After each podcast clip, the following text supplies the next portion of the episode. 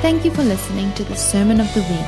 Remember to visit our website at www.revivalministry.co.za where you can sign up to receive more of these powerful messages. Alrighty, I'm excited. Today's good. I told the prayer team to pray about move uh, about wilderness, and they started casting demons.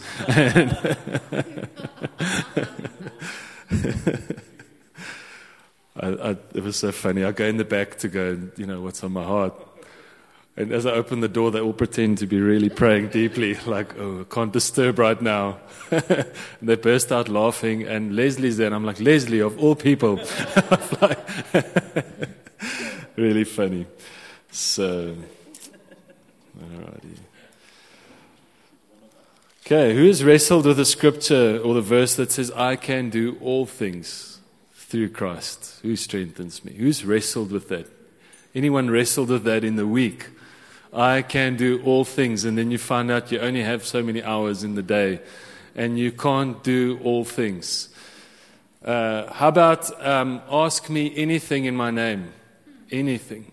How many of you have wrestled with that? Okay. How about through me anything is possible? Anyone wrestled with, with those, those verses? Anyone being challenged in their faith with those verses? How many of you believe it but haven't seen it? Okay, um, my hands up. Believe it? 100%.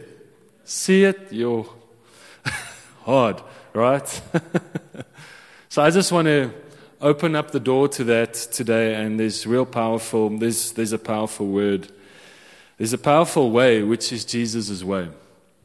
He is the way. And so all things are possible in him. You can do all things through Christ Jesus who strengthens you. Um, ask Jesus anything and he will answer you. Those are, those are facts. Those are Jesus' statements of fact. And we've got to find out where that, where to unlock that freedom. Because it's a freedom that he is giving us. The world does not have freedom, but the believer has complete freedom. So, how do we unlock that freedom? And I was thinking about that, um, just going back to my high school days. And if any of you know me, when I, when I was about three, I wanted to be the dustbin lorry driver. Okay, that's my biggest dream right there. Dustbin lorry, dustbin lorry. Okay, and that's like my biggest dream. And and then down the road, when I was a bit older, I, could, I saw the trains, and now I want to be the the train driver. You know, and and and then finally in high school, I had matured to become the aeroplane driver. Okay. my biggest dream in high school was was to fly aeroplanes, and and so I would just I would just dream about flying and, and just dream about being a pilot. And I had this newspaper route that I used to do, and, and the last guy that I delivered to was on the sixth floor of a block of flats. Go up to his door, drop his newspaper off, and then I would stand on the balcony and admire the swallows at eye level, you know, and just the way they fly, and just like, ah, oh, you know, one day. So I, I you know, thinking all things are possible. I email uh, the best flight school in the country, and I'm like, the Spirit of the Lord is with me. And I'm going to email these people because we don't have the means to pay for a bit, but my email is going to just touch his heart. It's going to bless his heart. And I'm just like, how do I do this? I, I, just, you know, I'm, I'm really trusting for this. I'm, you know, I, may, I might even have said I'm really praying for this. Email the head of this flight school at the age of 18, and I get this reply four words try playing the Forex, buddy. and I realize not all things are possible in that moment. Anyone been in that space where a dream is just like whoop, straight away? Now some of you, I saw Christoph's like, wow, shame. I, and I, I realized God had something else. And so in that moment, I went to God straight away. God, what do you want from, from me? What is my purpose?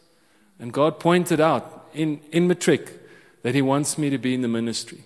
And so He gave me direction and He gave me purpose and meaning. Ministry isn't something I pursued because I can't do some, anything else. Trust me, that's the joke of pastors. People become pastors because they can't do anything else. No, that's not why I'm in the ministry. I'm in the ministry because God had a call on my life. And I started to obey Him every step of the way. And there's a sensitivity to moving in His presence. And so I went to university then because I'm not going to mention names, but his name rhymes with liftoff. You know, he, he encouraged me to get into accounting and investment management, and, and it wasn't my calling. It wasn't my calling. And God rattled me in, in my fourth month at university and says, You're in the wrong place. And I'm like, God, so what is the right place? And I'll never forget going back home that night and saying, So amazing, song one again. God, will you take my world apart? Such a powerful prayer in the moment. God, will you take my world apart? Because I realized I was building my world, my own world, my own place, my own space. And that's a scary prayer to pray. Anyone know that? Because within a week, God came and said, I want you to move here, do this, do that. And now I had to obey. I had to obey. So, how many of you know if you pray, God, take my world apart, and you mean it? And Jesus answers, yes. Because ask me anything in my name. and Jesus answers, yes. Then there has to be an obedience to His word. And I've just been dwelling on something this week that has just been really stirring in my heart, and, and I realize it's just it's bringing so much clarity to what we ask and what we believe and what we pray. And it's the understanding of what it means to be entrusted with something from God as an inheritance. God comes and has given each one of us an inheritance. And one of the mistakes we make as people is we pray for an inheritance as if it's the fulfillment of our lives. But an inheritance is never the fulfillment of your life. An inheritance is always what He gives you to work with to start the journey of obedience. So, so many people are praying for things out of the expectation that when they receive it, they will receive fulfillment, completeness, wholeness. But God is actually saying, I will give you an inheritance. And so, if you can see this, we so often pray for a fulfillment and we don't receive it. Because God's saying, Ask me anything in my name. In other words, ask for something to inherit. Ask for something that I can trust you with. You will receive it. So God's saying today, I want to give you an inheritance. How many of you have, have asked for an inheritance specifically so that you can use it in obedience? Can I just see a show of hands? How many of you have been praying for something for fulfillment? Show of hands. Okay, there's some hands going up slowly. How many of you don't pray at all? Just put your hands up.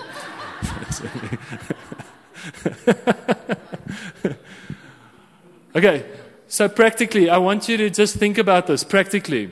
The next time you're praying or asking or desiring something, ask God if this is for, if what, ask God if you're praying from fulfillment or if you're praying from the position of receiving an inheritance.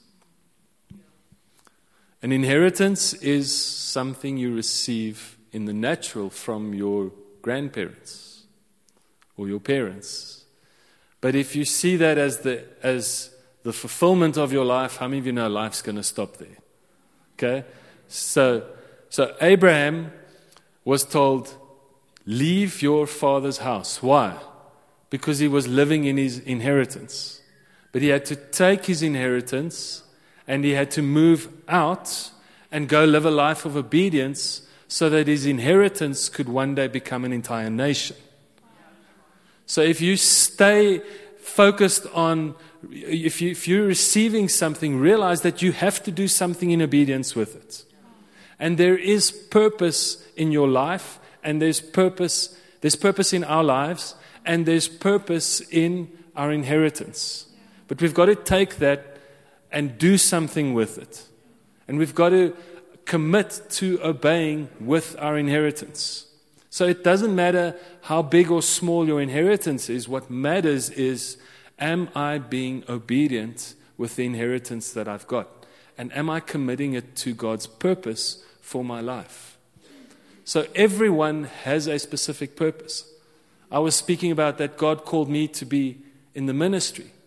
Ministers need pilots to fly them around. Okay, so so I'm not meaning private jets or anything like that, or private or whatever. But but I'm trying to say everyone has a specific purpose and a specific place that God has called them to, and the world doesn't like the word purpose. I found this out. The world does not actually like the word purpose. They don't because they don't like obedience. Purpose always requires obedience. And obedience always turns an inheritance into fulfillment. Always. If you take what God has given you and you plant it, it grows and reaps a harvest. Now, understand this obedience doesn't always mean sacrifice. Planting seeds has always been preached in the form of sacrifice. Take what you have and sacrifice it. But God's saying, take what I've given you and invest it so that it can grow and increase your inheritance. Does that make sense? We don't want a bunch of people in church who no longer have an inheritance. We want believers to live with inheritance. We, anyone in the room working so that your salary can decrease? Just stand up right now. You know, if, if you're working for a decrease, you laugh, but we preach increase, and the church goes, mm. We preach decrease, and everyone laughs. God has put in us the ability to increase that which He has given, which is why He shared the parable of the talents. The last one took his talent and, afraid of being obedient and afraid of losing what he had, he buried it. So his inheritance was never invested and did not grow. So when we take our inheritance and we're obedient, in most cases it's an investment. Sometimes God calls some people to sacrifice, and there's an obedience to sacrifice, but it's not everyone, and it's not all our things. There are specific times and places, like if you have children, it's a sacrifice. Initially, right? If you've got little children right now, you're going, right, right, right, right, right, right. there goes my time. How's that song? There goes my only investment. You know, it's like. That's a holy sacrifice. There is, you're investing in someone else's inheritance. That's the purpose of sacrifice. Sacrifice is always to invest in someone else's inheritance. Our church today is built upon the foundations of the prophets and the apostles who sacrificed their life today so that we can live in freedom and worship in freedom and experience the nature of Christ in the body. But does the whole church need to sacrifice so that others can? Ex- no, not always. Okay, I'm going off track on a tangent. I want to come back to us as obedient people, us as bringing our inheritance into God's anointing and into His calling. Jesus said something interesting. He said, All authority has been given to me. Do you remember that? What does that mean? First, we have to ask what does it mean to have authority? Authority is not, does not equal control. Authority does not equal control. Authority is fulfillment in your life. Authority is fulfillment in our lives. So, what we do is we receive an inheritance. When I was 18, I received an opportunity, I received a calling, I had a talent, and those came together, and I could grow in obedience to the point where I am today in the ministry. Yeah, before you. It, this right now, speaking, is an authority that has been gained through being obedient to Christ and the fullness thereof. Does that make sense? But authority does not mean I have control over the church and over the body. It means I am given the privilege to lead, to guide, to give advice, insight, to inspire. But it is, does that make sense? So, authority is any place where you are given the opportunity to lead and to guide. In Daniel, and I repeat this often, it says, Those who are right, those who are wise or who have authority will lead many to righteousness. So, authority is a gift that is given, but it's a gift that is given to, to, to those that you receive authority from. So, I don't have the right to speak over your lives. Does that make sense? If you didn't know me, I can't come into your house, open the gate, wake you up, and say, Now you listen to me. Does that make sense? In fact, I can't do that in the week either. You give me the permission to speak. By coming to church and listening, you give permission. It's like that in every area of authority, if you think about it. You are given permission to have authority in every area of your lives by those who are under your leadership, under your, under, under your, and being guided by. You don't have the right to take hold of authority. That's called control, and it's without trust. So God wants to take your inheritance and turn it into a place where you are giving and receiving. Okay. So Here's what happens to Job Job has all of his inheritance taken away from him. Your inheritance is whatever you have right now.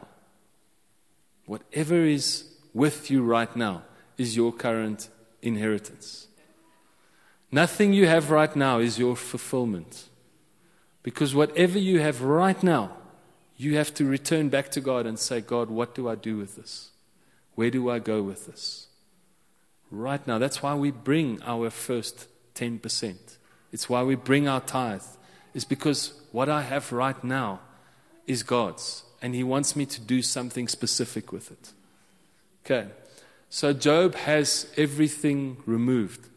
Why? Because the devil comes to God and he says, Listen, Job only is who he is because of all the things he has. Do you see the world's way of thinking?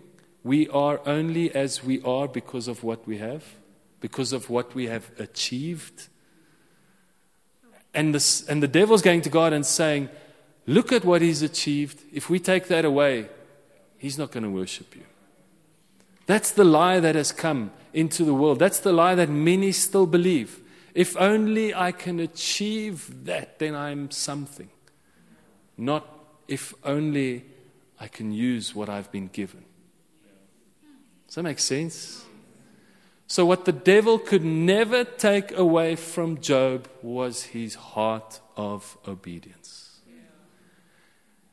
It was always the same. His engine was always running the same. You could take whatever input and put it through his heart, there would always be an output. Nothing changed. So his input, what he had to input, was taken away from him. His family, his flock, his harvest. All of that is input taken away. How many of you have read Job thinking that his output was taken away from him? That what he had achieved in life was taken away from him? You see, depression enters the door when what you lose, when, when you think that what you have lost is your output, your, what you have achieved. No, if you lose anything, you're just losing the ability to put something into the system.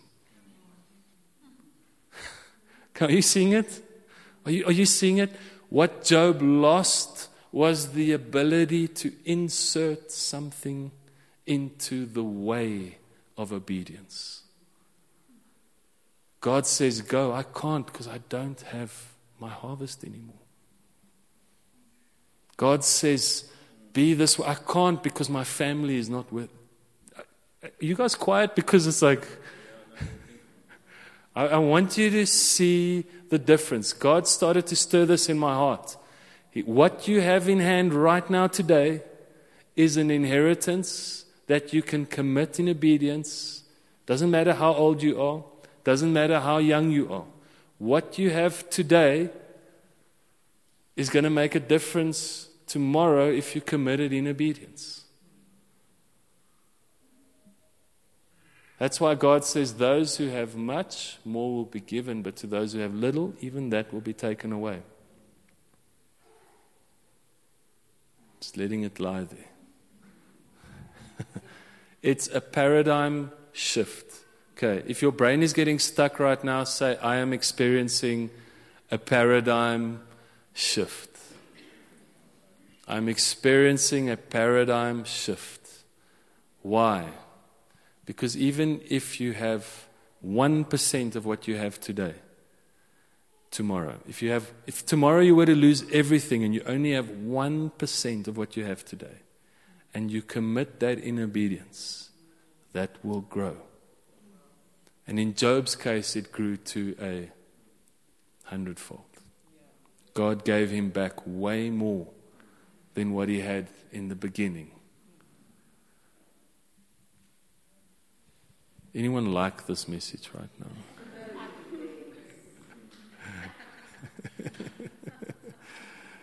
Come on, I can feel we're breaking some ground. And it's always hard to break ground. Jesus said, Some seed fell on hard soil, and the birds came and ate it. Don't let the birds eat the word. Let it sink in. Plow the soil, dig it. We've plowed it in worship. This is something to start just thinking about, start processing God. God, I want to have a heart of obedience and I want to commit my inheritance to you. I want to commit it to you. So Job gets attacked by his friends. And they trying to find out what sin he has committed, what he's done wrong. And he says, Come on, guys, I'm feeling a little bit inferior right now. you guys are you guys are judging me. I haven't done any sin. And if I have, well, I would fully own up to that. In fact, God, come and examine my heart because I have a heart of obedience. In uh, Job, just quickly, I think it's 23.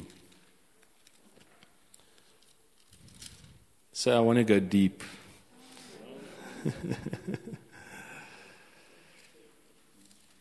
Okay.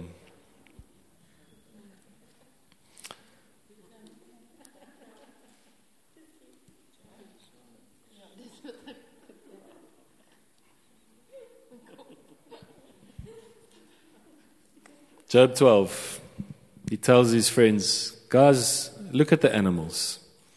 Look at the birds. Speak to the earth and it will teach you. Or, or don't you see that it's God's hand that is in our life? It's not our task to, or it's not the task of the ear to discriminate between words just as the mouth distinguishes between food. But with the aged is wisdom, and with length of days comes understanding. And only with God is perfect wisdom and counsel, and He alone has counsel and understanding. So only with God is the fullness of authority. And then God gives that authority to Jesus. So that authority was given to Jesus. All authority has been given. Okay? What authority was given to Jesus? Is it the authority to have control of the entire earth? Or is it the authority that is given when an inheritance is through obedience? Because Jesus died in obedience and then he was given all authority. He gets given the authority to lead, to guide. Through he, and then he gave that to us. He says, We're the light of the world. But now, what happens is, it says in verse 24 of Job 12, it says, He takes away understanding from the leaders of the people of the land and of the earth and causes them to, to wander in a wilderness where there is no path.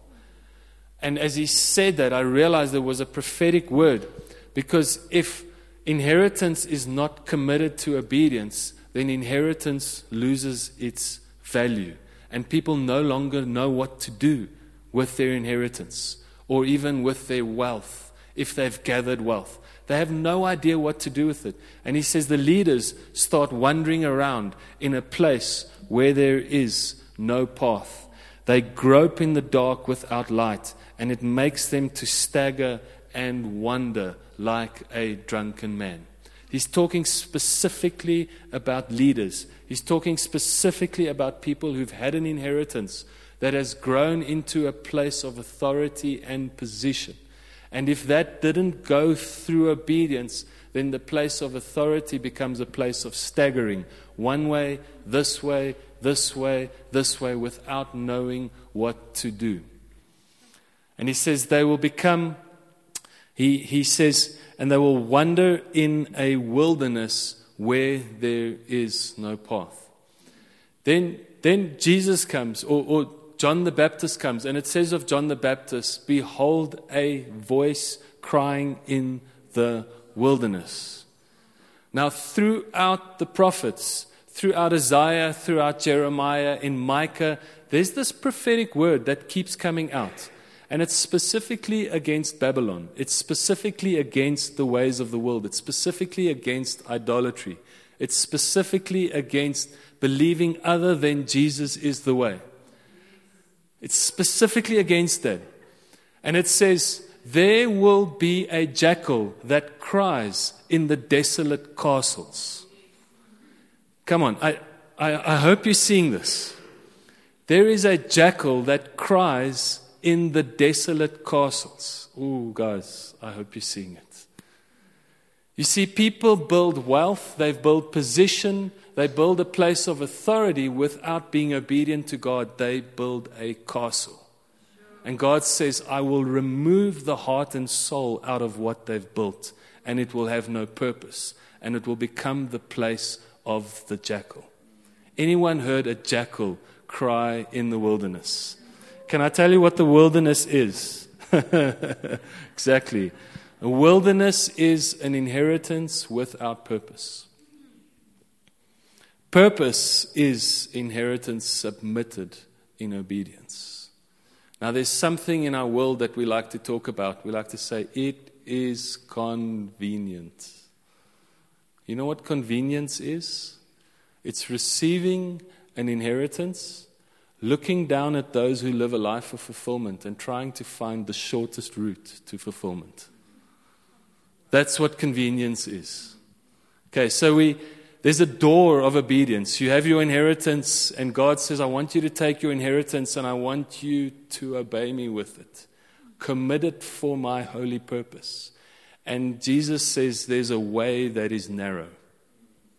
And people go to that door and they realize, I don't know if I want to commit this to obedience. And they look down the line at fulfillment and they start asking, How can I find the shortest route there?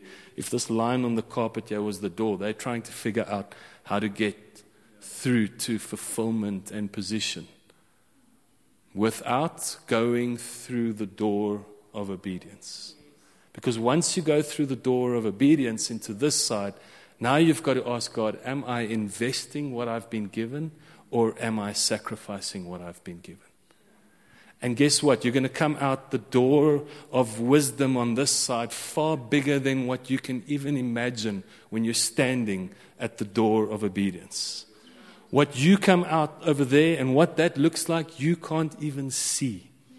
Because fulfillment is always looking back. Does that make sense?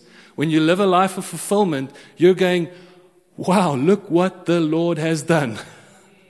but you can never stand in front of the door of obedience and hope to look like something. Because what you look like is always going to look different to what you even imagine it's going to look like. So people in convenience have built castles of fulfillment, and God takes the heart and soul out of it. Now we have empty castles, and we have jackals crying. And John comes as a prophetic picture. Come on, I hope you see this. There is a voice, and he ate locusts. Do you know what jackals eat? 80% of their diet is locusts. Do you know what covers their body is fur? Do you know what cries in the wilderness? Come on, American people don't understand the sound of the jackal at 6 p.m. in the evening.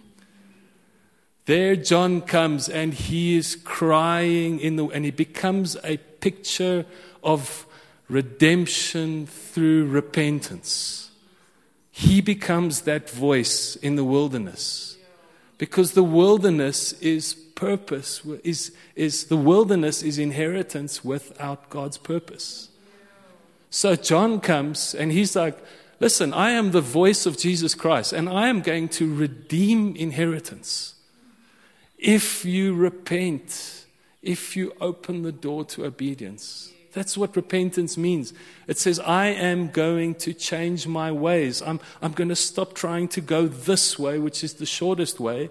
I am going to change my way and step into obedience so that I can walk out of the door of wisdom into fulfillment, constant fulfillment. And yet, John comes, and he is the voice crying in the wilderness. Because what happens is people go the short route, and the consequence of disobedience is always sin. So it's kind of like a super slide without an ending. and you slide right past fulfillment, and you end up in the consequence, which is sin. And sin has no purpose. So hearts without purpose end up dying spiritual deaths and then end up even dying physically. That's the consequence of sin. And some sins, consequences can't be washed out. Does that make sense? Sometimes we live in the physical consequences of our sins. What did I say? We live in the consequence.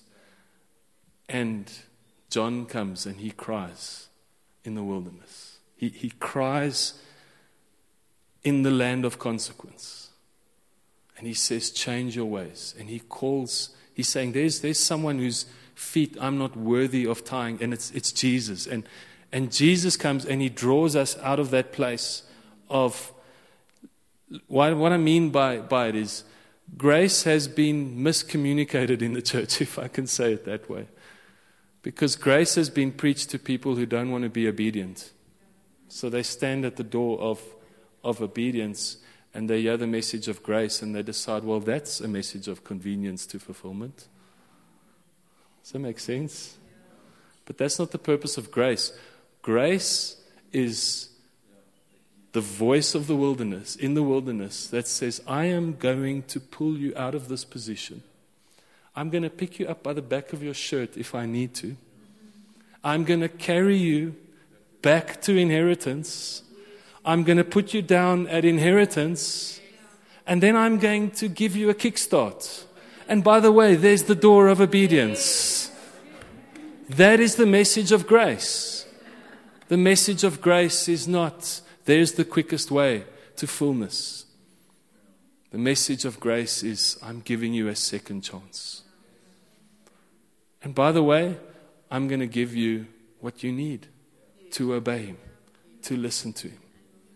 And you get given a second chance through grace. In this space of inheritance, we can receive everything we ask for. Does it make sense? In this space of inheritance, we can ask for miracles. In this space of inheritance, we can ask for deliverance. In this space, we can ask for finances. In this space, because God's saying, open up the door. Open up the door of obedience. Step into the door of obedience. Commit your lives to me. Test me on this. Will I not open more doors, windows of heaven for you? Isn't that powerful? John came crying in the wilderness, a message of repentance.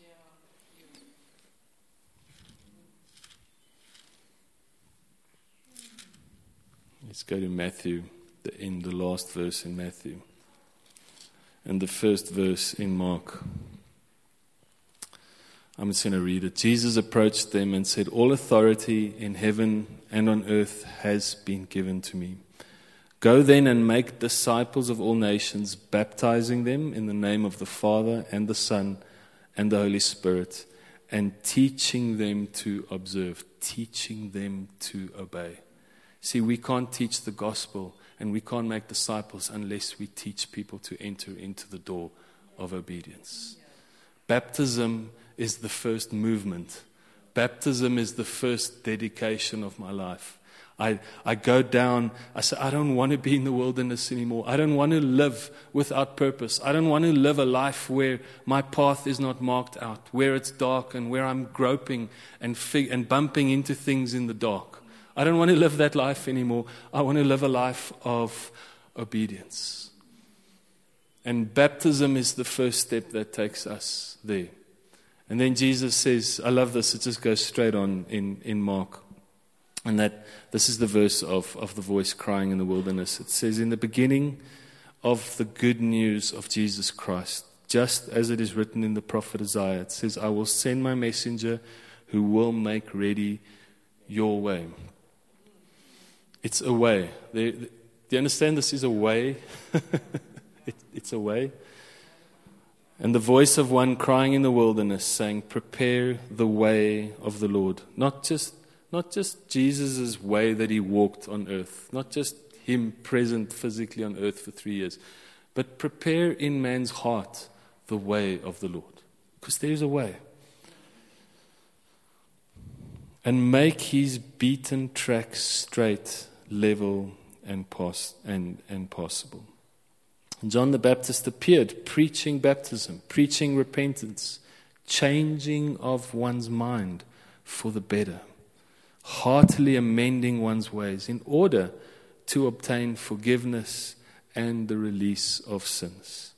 And they were kept and they kept going out to him, and all the inhabitants of Jerusalem were baptized by him in the Jordan.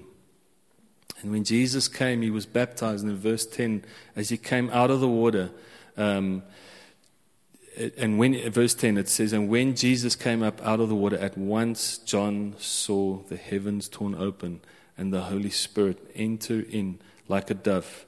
And a voice came out said you are my beloved son. I am well pleased with you. And jesus received the inheritance from his father in that very moment. He was given an inheritance so that he was no longer inferior but he was man and God and the Son. And it's the first time God called any man son. And from that day, we receive an inheritance because we are called sons and daughters of God. And we get to enter into the door of obedience. Is that awesome? Is that awesome? Okay. Next week, we're going to baptize. We're going to baptize, but I, I, I say that because I want to encourage you. If you want to be baptized into the way of obedience, then come next week ready to be baptized as the first movement towards obedience. Even if maybe you've been obedient in all of in many of your ways and maybe not in some, maybe you want to surrender that which is yours to God. Come and be baptized. It doesn't matter if you've been baptized before. Come and be baptized. Also, bring someone to be baptized. But we're going to do that next week so that you get a whole week to Selah. You know what that means? pause, pause. Withdraw from your current activities and think about it. Is that good? Yes. Yes. Father, I thank you for your voice crying in the wilderness. I thank you for your presence, your presence over the word today. We thank you for that you're changing our hearts, you're changing our minds, and there is a paradigm shift in your presence. And so we bless you. In Jesus' name, amen. Amen. Have an amazing week. We'll see you guys next week.